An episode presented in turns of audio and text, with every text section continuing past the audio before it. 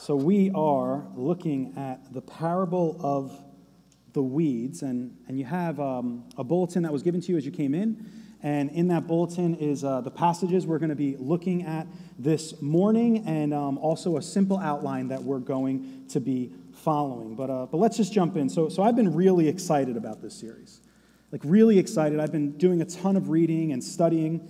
One of my best friends, who is the pastor at my old church, he's doing the exact same series. And so we've been going back and forth, sharing resources, texting with one another. We actually did the same thing with the Lord's Prayer, and it was just so much fun and so life-giving for me. And I just felt like I was able to really enjoy the text that much more. But Friday was interesting, day after Thanksgiving. Hope everyone had a good Thanksgiving. That excitement all came to a screeching halt on Friday morning, when I turned on my computer, and for some reason, and I can almost guarantee you it was a user error, my entire sermon was deleted. I was just like, what? Whole thing, Friday morning, right? Now, to give credit where credit's due, I did not respond in the way I might have responded a few years ago, where I would have yelled things and got really upset. I did text Deanna and call her and tell her how frustrated I was, but there are worse things that could happen. So I spent the day praying, writing, rewriting. Nothing was coming together for some reason. Then around 4 o'clock, as the sun was going down, my own situation began emerging as this strange, almost comedic illustration. I walked into the office on Friday morning ready to finish up my sermon. We had plans to get our Christmas tree that day, which we ended up doing at like 9 o'clock at night. It's something we do every year, the day after Thanksgiving. I don't know if anyone else has this tradition where they go the day after Thanksgiving to get their Christmas tree. We put on Charlie Brown Christmas. We have a great day. And some years we head to my family's house for Thanksgiving leftovers, because what we all need is 2 Thanksgiving dinners. And it's everything you want to kick off the holiday season. But instead, I sat in my office frustrated that I had to be in this building for like 8 or 9 hours that day. And then I couldn't help but laugh to myself, because this sort of captures what I want to talk about this morning. See, Advent is a season where we traditionally prepare ourselves for Christmas, buying presents, decorating the house, trimming the tree, and for many of us, that starts right after Thanksgiving. I mean, that's when radio stations traditionally, although that's changed over the years, start playing Christmas music. Now you hear Christmas music like 6 months ago. I don't know. But the truth of the matter is that Advent isn't really about any of those things. And while I was planning on preaching that today to begin with, in God's providence, I also had a chance to experience it a little bit. See, Advent is the time of year in the church calendar when we are called to do 3 things. 1, look back and reflect on the coming of our Lord Jesus.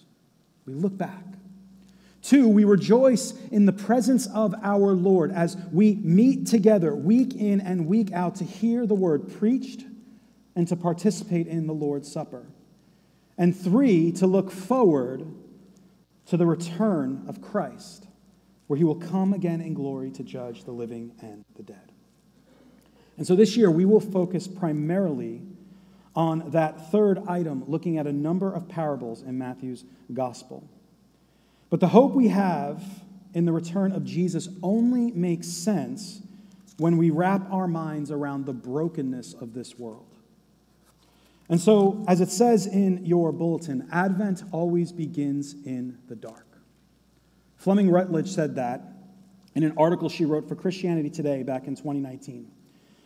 She's done a lot of work on the subject of Advent. In one of her books that I've been reading to prepare for this series, she said something that struck me, and I have a slide for this. It says, amid the yearly frenzy of holiday time in which the commercial Christmas music insists that it's the most wonderful time of the year, we're still surrounded by the disappointment, brokenness, suffering, and pain that characterizes life in this present world, which is held in dynamic tension with the promise of future glory that is yet to come. In other words, suffering isn't put on pause. Suffering isn't put on pause. We still live in a world of brokenness and pain, and every day we're reminded of that. To say that Advent always begins in the dark is to acknowledge that we live in a world that is marred by sin and brokenness. Jesus' first advent began in the dark, as Herod, in an effort to snuff out the entire kingdom, killed every male child in Bethlehem that was 2 years or younger. We sometimes gloss over that portion of Scripture, right? Imagine that. In the city of Bethlehem, every male child 2 years and younger, killed. And every year as we walk through this season, as excited as we might be for the holidays and for all the joy and faith that we might have in our Lord Jesus, that doesn't change the fact that we're still surrounded by pain and suffering. Just this last week, 6 people were killed in Wisconsin because of the horrific act of one man. Our country is still suffering from the trauma of this pandemic and the deep political division that CNN, Fox, and every social media platform is profiting from. In our own church family, we have people suffering with illness. Some of you are struggling financially. Some of your marriages are hanging on by a thread. The reality of this life, whether we belong to Jesus or not, is that sin has taken its toll on every single one of us. So let me make it clear, my goal is not to be a downer this morning. I know that might be what it appears, but like I said earlier, the only way that the hope of the coming of the kingdom makes any sense is if we're able to wrap our minds around the brokenness of this world. There's got to be bad news if there's good news. So if you have your Bibles, why don't you turn with me to Matthew chapter 13. There's also the passage in your bulletin. We're going to be looking at the parable of the weeds, verses 24 through 30. And so a little bit of context while you're getting there. Jesus had been sparring with the religious leaders because he had healed a man who was demon-possessed. And he did it on the Sabbath. And now he's sitting in a boat where great crowds gathered about him on the beach to hear his teaching. Chances are this is a mixed crowd of both disciples and opponents, and Jesus begins teaching through a series of parables. So let's take a look. Let's read through the text, verses 24 through 30. He says this, "He put another parable before them, saying, 'The kingdom of heaven may be compared to a man who sowed good seed in his field. While his men were sleeping, his enemy came and sowed weeds among the wheat and went away. So when the plants came up and bore grain, then the weeds appeared also. And the servants of the master of the house came and said to him, 'Master, did you not sow good seed in your field? How then does it have weeds?' He said to them, 'An enemy has done this.' So the servant said to him, 'Then do you want us to go and gather them? Like let's go. Like the enemy did this. Like let's take care of business here, right? Right, master?' But he said, 'No. Lest in gathering the weeds you root up the wheat along with them. Let both grow together until the harvest, and at harvest time I will tell the reapers, gather the weeds first and bind them in bundles to be burned, but gather the wheat into my barn.'" A couple of things kind of jump off the page. First thing, this is a parable about what? The kingdom of heaven.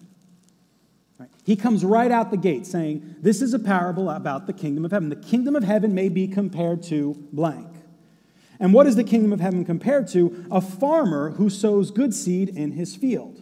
Now, it says that the servants were sleeping. I don't think we should necessarily see this as a bad thing. I know often in the Scripture, sleep is associated with something negative, but it seems like they were just sleeping because it was nighttime.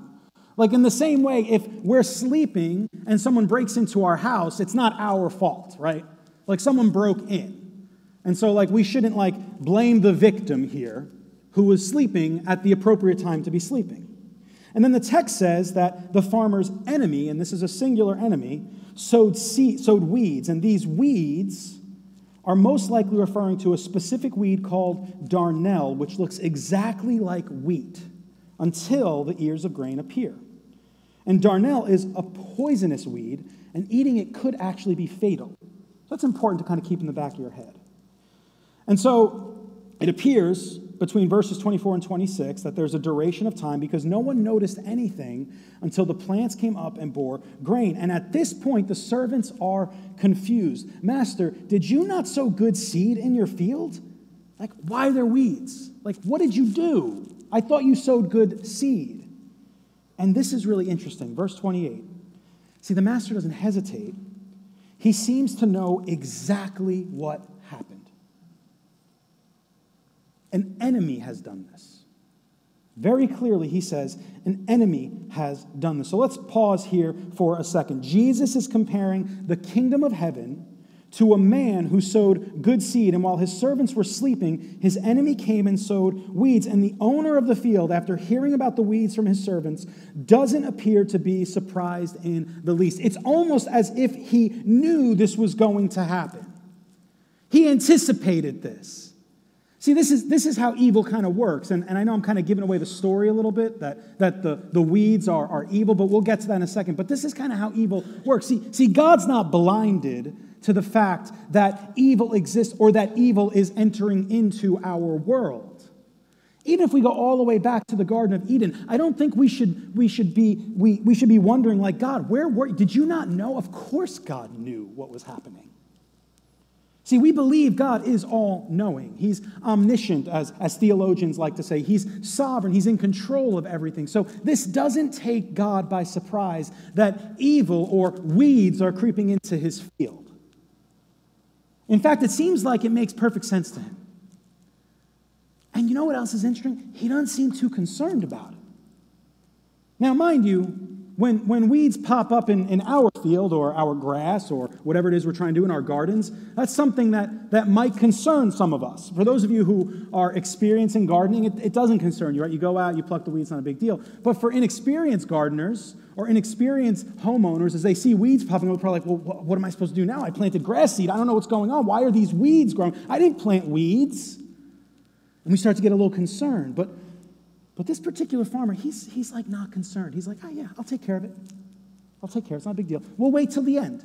And in fact, he says, let them grow together. No big deal. Just let them grow together. It says in verse 28, the servants want to take some initiative. Right? We should pat them on the back, right? Look, these are good servants. They want to do the right thing. Do you want us to go and gather them? They're probably like, yeah, I can picture it, right? They come together. Guys, I got a plan. Right? Let's go to the master and let's let him know we'll take care of it. We'll gather them up, we'll pull them out, and we'll take care of it. And the master responds, nope, I don't want you to do that. Because the master knows something. He knows that in gathering them, it'll actually do more harm than good. So he says, let both grow together until the harvest. This is the key moment in the parable. This is a key moment. We need to pause, right? Let both grow together. The word let means let it be, like the Beatles song, Let It Be. I don't know if any of you guys are watching that incredible documentary. Neither here nor there. Let it be. Leave it alone. Allow or tolerate. It could mean leave, as in depart or abandon a situation or a place, but it can also mean forgive. It's interesting. It's a loaded term. And typically when you have a loaded term, when you read that term, especially if you read it in the original language that it was written, and especially if you think in the original language, you hear that term, it kind of sends off little buzzers in your head. It's like, oh, that means that, and that. And you don't even know you're doing it. It just kind of happens. It just kind of implants in your head. So they're sitting there like, well, forgive, let it be. It's not a big deal. So I'm not going to overinterpret here, but it does seem that Jesus is instructing the servants to settle down and let it be. Let it be. So what's the point? Well, while the servants appear to have a plan to eradicate the work of the enemy, the farmer lets them know that he'll take care of it. He says, I will tell my reapers at harvest time to gather the weeds first to be burned. And so one, the servants are really concerned. They want to do something about it immediately. But two, the farmer has a plan, and he decides patience is the best path forward.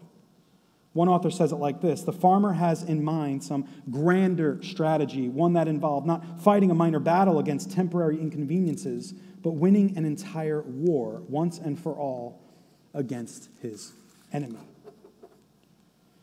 But our story continues. It picks up after he tells a few other parables in verse 36. Then the righteous will shine, the third point in our outline. After Jesus was finished, it says, he left the crowds and went into the house. And his disciples came to him, saying, explain to us the parable of the weeds of the field. He answered, the one who sows good seed is the Son of Man. The field is the world, and this good seed is the sons of the kingdom. The weeds are the son of the evil one, and the enemy who sowed them is the devil. The harvest is the close of the age, and the reapers are angels. And so I think it's interesting. A couple observations before we look at the rest of the text. Verses 36 through 39. The first thing that comes out of the mouth of the disciples is what? Explain to us the parable of what? The weeds. Explain to us the parable of the weeds of the field. So one author makes an extremely important observation. I have a slide for this that we need to take to heart, because I think we're more like those early disciples than we are comfortable admitting. He says the disciples managed to turn the parable into something else. Jesus told it as a story of a kingdom that was like a man who sowed good seed in his field and then had weeds sown it by his enemy, but they heard it as a story about weeds, period. What he gave them was a judiciously balanced analogy of the complex relationship between good and evil, but what they received was an out-of-whack fable about the problem of evil alone.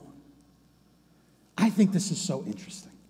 I think this is what we do. I think that we as Christians in particular, who love righteousness, who love what is good, who love our God and want to serve Him and glorify Him in every single thing we say, do, and think, the thing that we need an enemy. We need someone that we can point to and say, they're the problem. That's what we see kind of unraveling in this text. The servants are looking around saying, the weeds are the problem. Meanwhile, the master's saying, the weeds aren't the problem. The enemy is the problem. Do you see the difference here? Do you see the difference here that's kind of slowly emerging in this text? We are so obsessed with the weeds that we forget that they were born from a seed that was planted by the enemy. And we're so obsessed with condemning and killing and destroying the weeds that we forget that there's one who's actually planting those seeds and wreaking havoc. And you know what's so interesting about this parable? The enemy simply plants the weeds and he's nowhere to be found.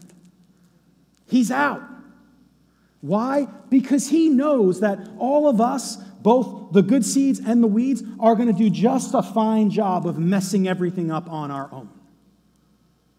Because we're fighting the wrong battle. We're fighting the wrong battle.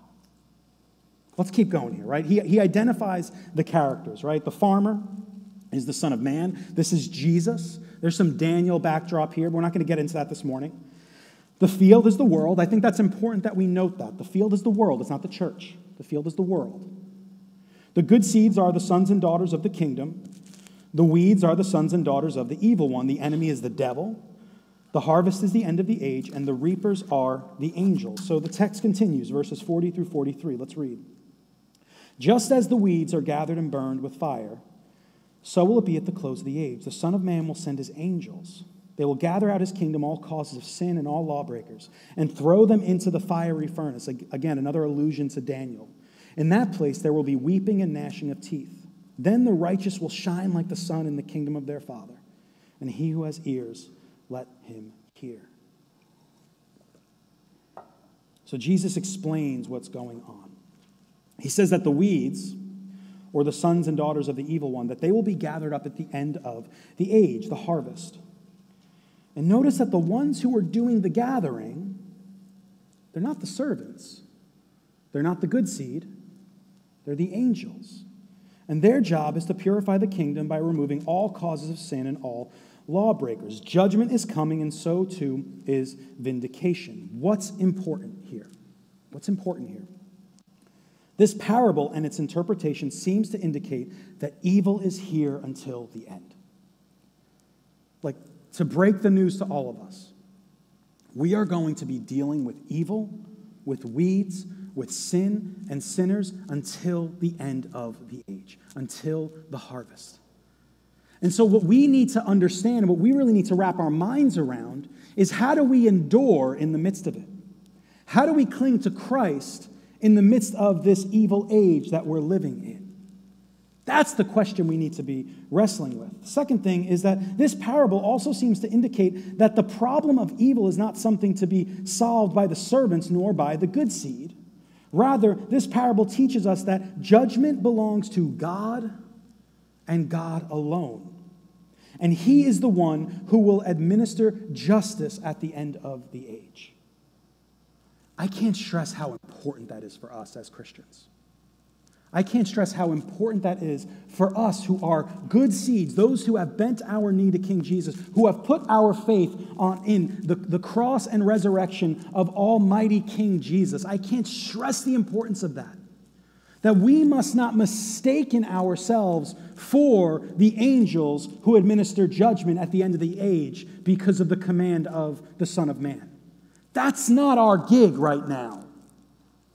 That's not our gig right now.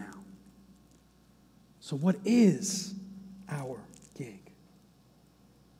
Well, as those who have been called to watch and wait, we are instructed to let both grow together, to live lives of forgiveness, of grace, of remembering that we too, apart from the tender mercy of our God, once stood at enmity with God. We stand against evil with weapons of love, mercy, compassion, grace, and forgiveness, the same weapons which were used upon us that brought us into the family of God, for it was the kindness of God that led to repentance. The kindness of God that led to repentance. I don't think any of us in this room came to faith because someone was screaming at us, telling us that we're dirty, rotten sinners and we're going to hell in a handbasket. I don't think that's how it happened. I don't think that's how it happened. It's the tender love and mercy of our God and God's people that fold us into the kingdom. The kindness of God leads to repentance. Every time I see that show up, every time I read that in Acts, I believe it's in Acts. If I'm wrong, I'll correct myself. Every time that pops up, I'm like struck to the heart. I'm like, oh, yeah. Yeah, the kindness of God leads to repentance. But we have a weird history, a weird church history where we maybe even in our literature classes growing up, we read sermons like Sinners in the Hand of an Angry God.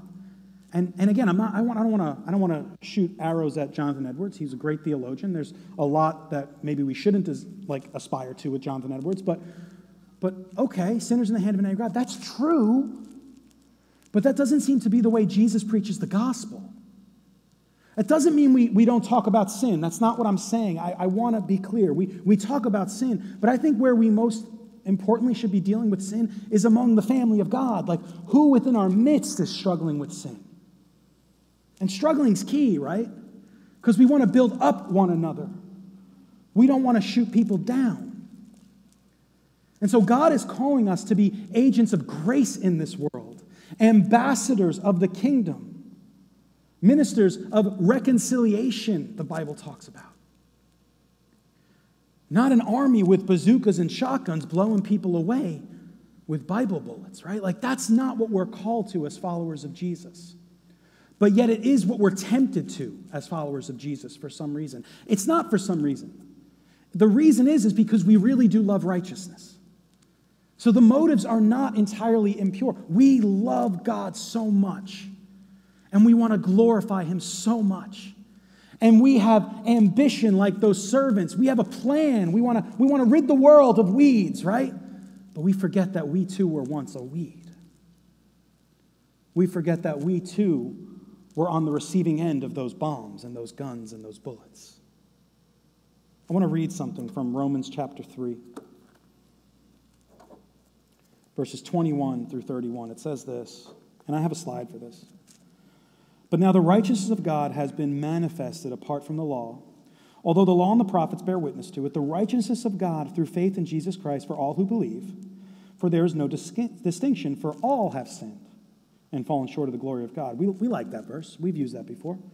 And are justified by his grace as a gift through the redemption that is in Christ Jesus, whom God put forward as a propitiation by his blood to be received by faith. This was to show God's righteousness, because in his divine forbearance, his divine patience, he had passed over former sins. It was to show his righteousness at the present time so that he might be just and the justifier of the one who has faith in Jesus. Then what becomes of our boasting? It's really important. It's excluded.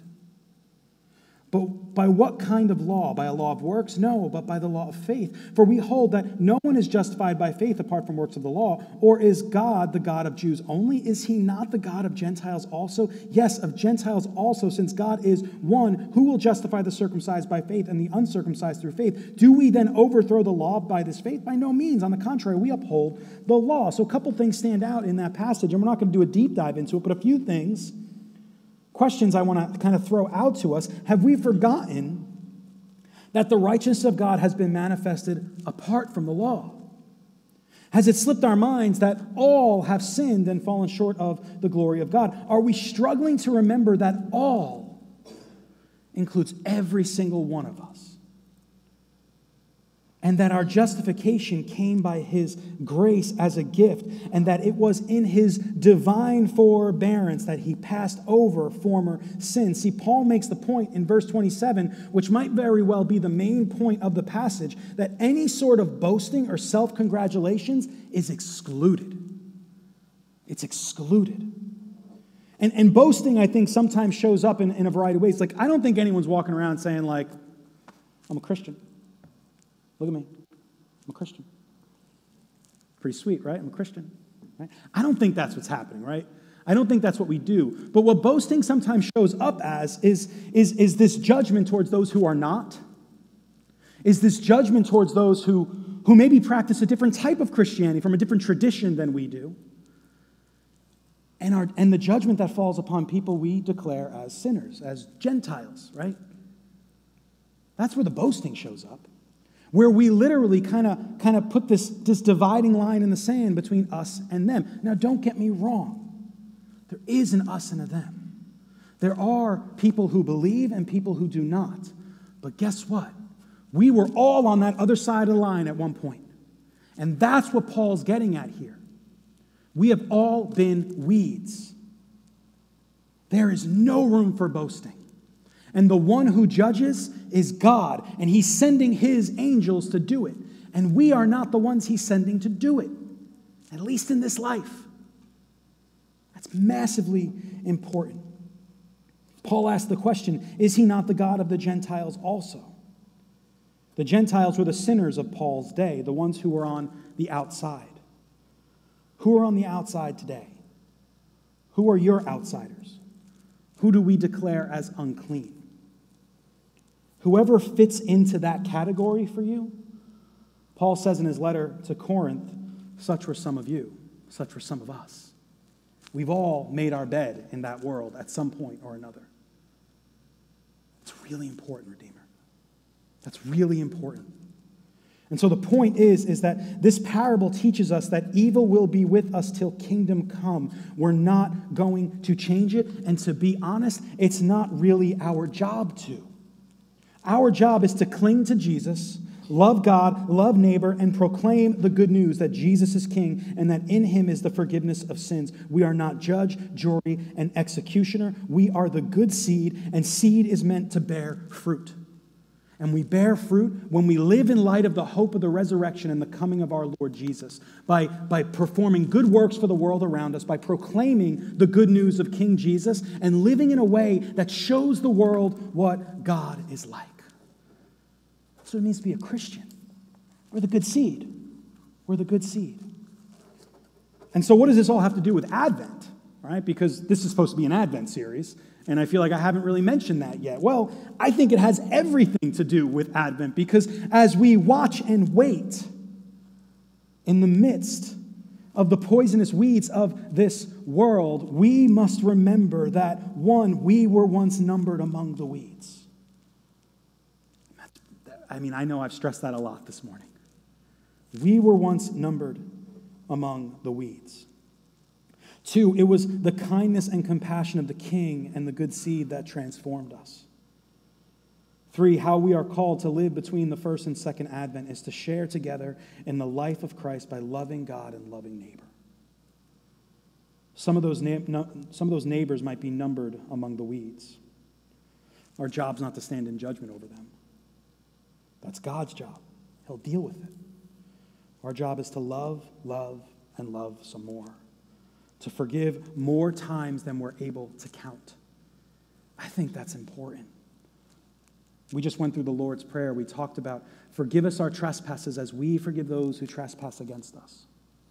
And lead us not to temptation. The temptation, I think, for many of us is to not forgive. Is to hold people to the standard of being a Christian when they're not a Christian. We have to love, love, and love some more. Forgive 70 times 7. We're not called to clean people up before they come into the family of God. That's the Holy Spirit's job. We are to proclaim the good news of the kingdom and to live our lives in a way that shows the world what God is like. This is the hope of the coming kingdom. See, Jesus cried out from the cross, forgive them because they don't know what they're doing. To be quite frank, sinners don't know what they're doing. What they need is grace. Jesus is the only hope we have. He's the only hope the weeds have. He's the king, and he will come again in glory to judge the living and the dead. So as we think of Advent, as we consider both the first coming of our Lord and we anticipate the future coming of our Lord, our job as followers of our King, as we watch and wait, is to live in light of that hope, to live in light of the good news. We are forgiven by God's grace. And we need to extend that grace. We need to love God. We need to love neighbor. We need to love neighbor tangibly. And we need not to be concerned that their uncleanness might get on us, because that's not how it works. That's not how it works. We have the righteousness of Almighty God. That's good news. So we need to be good news people, extending that grace, extending that love, extending that mercy, so that the world might catch a glimpse of what God is like. Let's pray. Oh, Father in heaven, Lord, we love you so much. Lord, this was a tough text for me this week. I like good guys and bad guys. But Father, I know that you saved me. I know that I was not deserving of your grace, Lord. None of us are deserving of your grace. I know where I've been. I know what I've done. I know what I've thought about. But Father, your good grace and the beautiful work of your Son Jesus on the cross and his resurrection saved me, forgave me of my sins, folded me into this beautiful family of God, Lord God. Father, that's all of our truth if we have bent our knee to your Son, Jesus. I pray, Lord, that we would be ministers of reconciliation in this world, Lord God, in this dark, broken world. Advent began in the dark for all of us, Lord God, because we were once in the dark and now we have been transferred to the kingdom of his glorious light, Lord God. I thank you so much for that. It's in Christ's name we pray. Amen.